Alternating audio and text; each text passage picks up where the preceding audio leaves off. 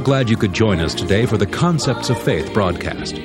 This program is dedicated to teach you how to put the Word of God to work so that it will make a positive difference in the everyday circumstances of your life. And now, here's Charles Capps.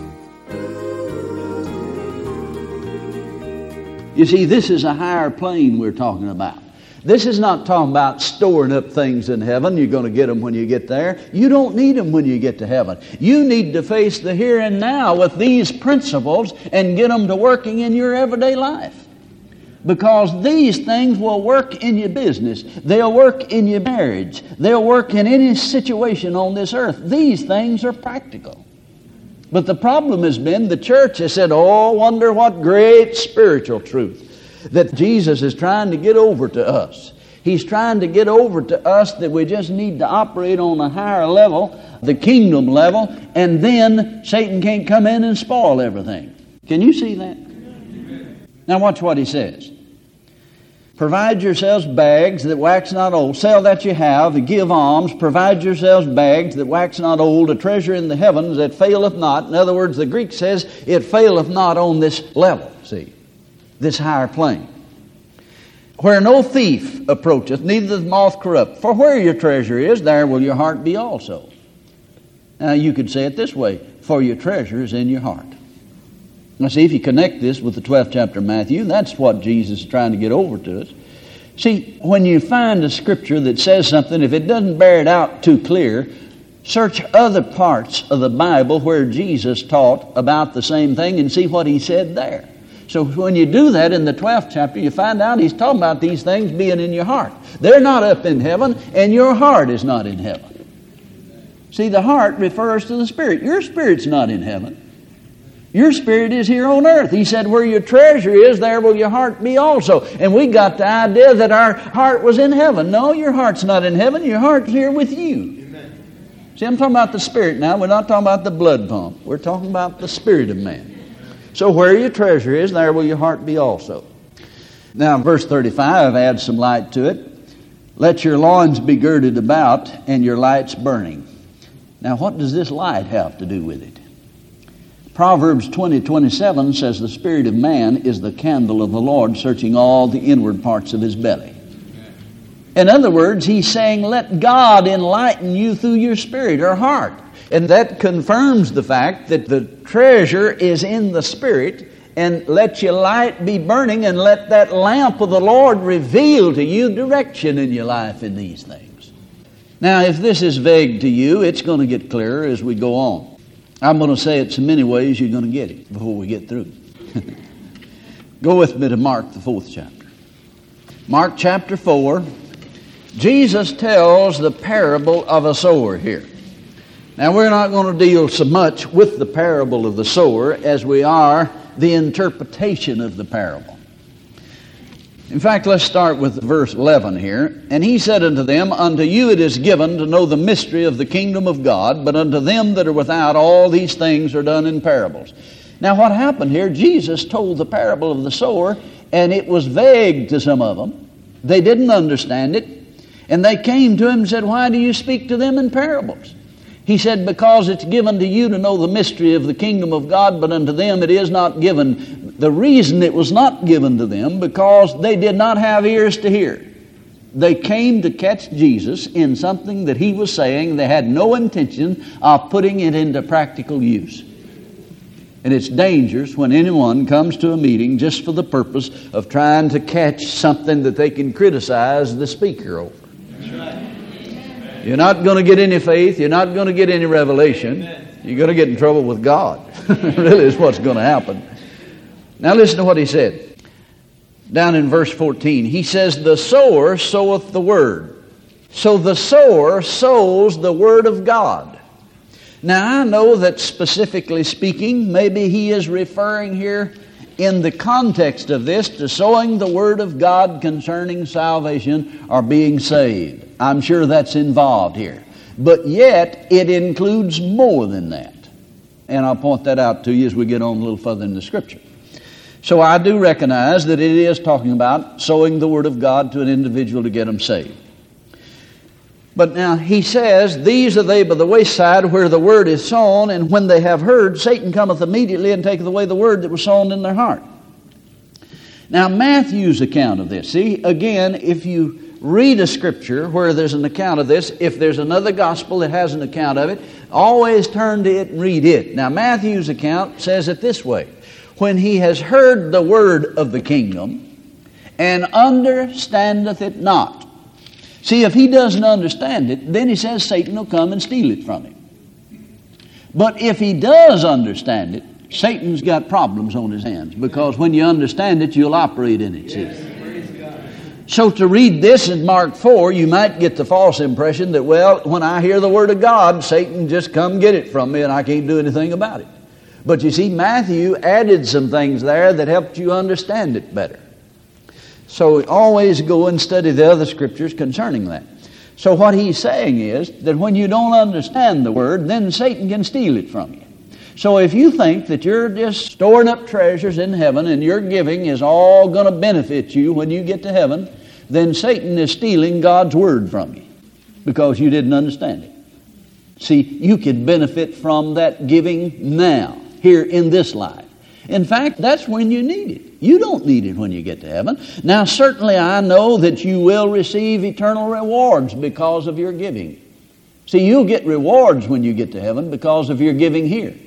But we're talking about a physical, monetary return here on the earth today because of your giving. God's law is seed time and harvest. You plant a seed and you reap a harvest. Now, any farmer knows that if he plants wheat, he is going to harvest wheat. He won't get bananas or cucumbers because he planted wheat. See, God's law is that everything produces after its kind. I call it the law of Genesis.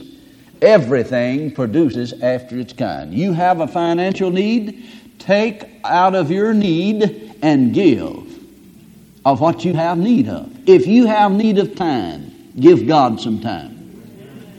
Plan it and believe for a return. Now, let me show you how it works. It works in everything in life. If you get into strife with someone and you give out strife, guess what? You're going to get more strife. It produces after its kind. If you want love, give love. It produces after its kind.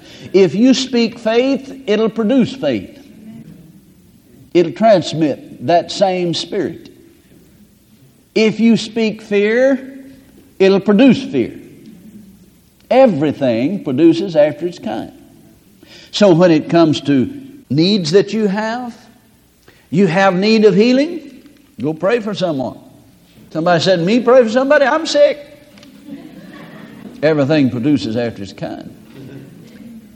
Now, see, there's things that we need to understand about that. The sower soweth the word, though, is the key to it. The word is the seed. The word of God is the seed. Now, come right on over to verse 26. And he said, So is the kingdom of God as if a man should cast seed into the ground.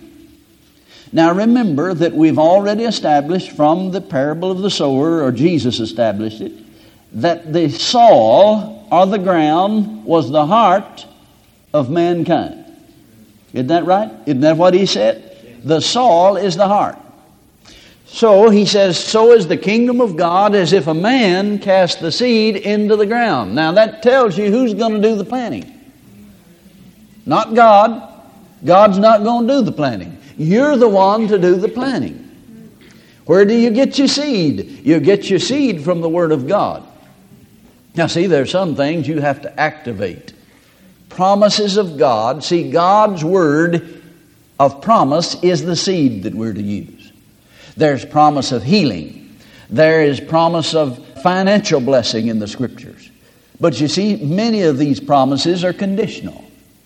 So there are certain things that not only do you speak the word and say it with your mouth and speak it outwardly, but you must do something to activate it. For instance, the promise of Jesus 638. You ever read Jesus 638? Some people call it Luke 6:38. I call it Jesus 6:38. Give and it shall be given unto you. Well, I see that's a future tense promise, isn't it? Give and it shall be. But once you have given, see when you're obedient to that, even though it might be just a few cents. You know, the widow, she gave a penny, but it was a greater gift than all the others. You know why? Because she gave it out of her need. So it's not the amount given, it's the percentage, or it's what you have left. And she gave all she had. Mm-hmm. Well, now what we see here is that God is telling us that we have to use a seed to produce a harvest. You plant the seed and you produce a harvest. You put it in the ground, you sow it. So if you take God's word and confess abundance, then you must activate that promise by giving. You see, you give. And once you give, then you've made that a present tense scripture. It's not shall be given anymore. You can say, now thank God it is given unto me good measure, pressed down, shaken together, and running over. Now I'll tell you, it's good news when you know that when you plant a seed, you're going to reap a harvest. Mark, the fourth chapter, verse 26 says, So is the kingdom of God. Now, the parable of the sower is the granddaddy of all parables concerning the kingdom. Jesus said about it, if you don't understand this parable, how then will you understand all parables? Now, he's talking about all parables about the kingdom. And then he continues on with it and tells you how this kingdom works. God bless you. I do appreciate you joining us for the Concepts of Faith broadcast today. I trust you've been blessed and we've taught about the gospel of the kingdom. All of this week we have CD offer number 7230. It's two CDs for $15 plus $4 postage and handling, a total of $19. It's the very audio that you've heard right here on the broadcast, uh, and we'll be hearing for two weeks. You heard it last week, and we're continuing on the same subject, the gospel of the kingdom. This was done in a live seminar. It was segmented and put on radio. Now, I know many of you have missed parts of the broadcast, and you wonder about what was said the days you didn't hear it. Well, these are available. Now, in this series, we talk about what God calls good news. And you know what God calls good news, some people call bad news. I'm amazed that you hear people say, well, you know, I don't understand why these prosperity people quote what Paul said in Corinthians, you know the grace of the Lord Jesus Christ, though he was rich, yet for your sakes he became poor, that ye through his poverty might be made rich. One fellow said of that, he said that has nothing to do with finances, it's talking about spiritually. Now, you know, a 12 year old boy that could read would know better than that. If you read the two chapters there, 8 and 9 of 2 Corinthians, you'll find out he's not talking about spiritual things, he's talking about finances money, M O N E Y. But you see, he did make us rich spiritually. But uh, this is the good news that he suffered poverty for us that we might not have to suffer it. In other words, he came here and lived the way man lives, and that's poverty stricken as far as God's concerned. But that's number 7230. I'd like to preach the whole thing, but I better not. 7230. It's two CDs for $15 plus $4 postage and handling a total of $19. It's entitled The Gospel of the Kingdom. We have a toll free order line. 1 877 396 9400. Until tomorrow, this Charles Capps reminding you that the enemy is defeated, God is exalted, and yes, Jesus is coming soon. To order the product offered today, call 1 877 396 9400 or write Charles Capps. P.O. Box 69, England, Arkansas 72046. A complete list of CDs, books, and DVDs are available online at charlescapps.com. Through the website, you can listen to this radio program again and subscribe to our podcast. This broadcast is sponsored by Charles Capps Ministries and our listeners in this area.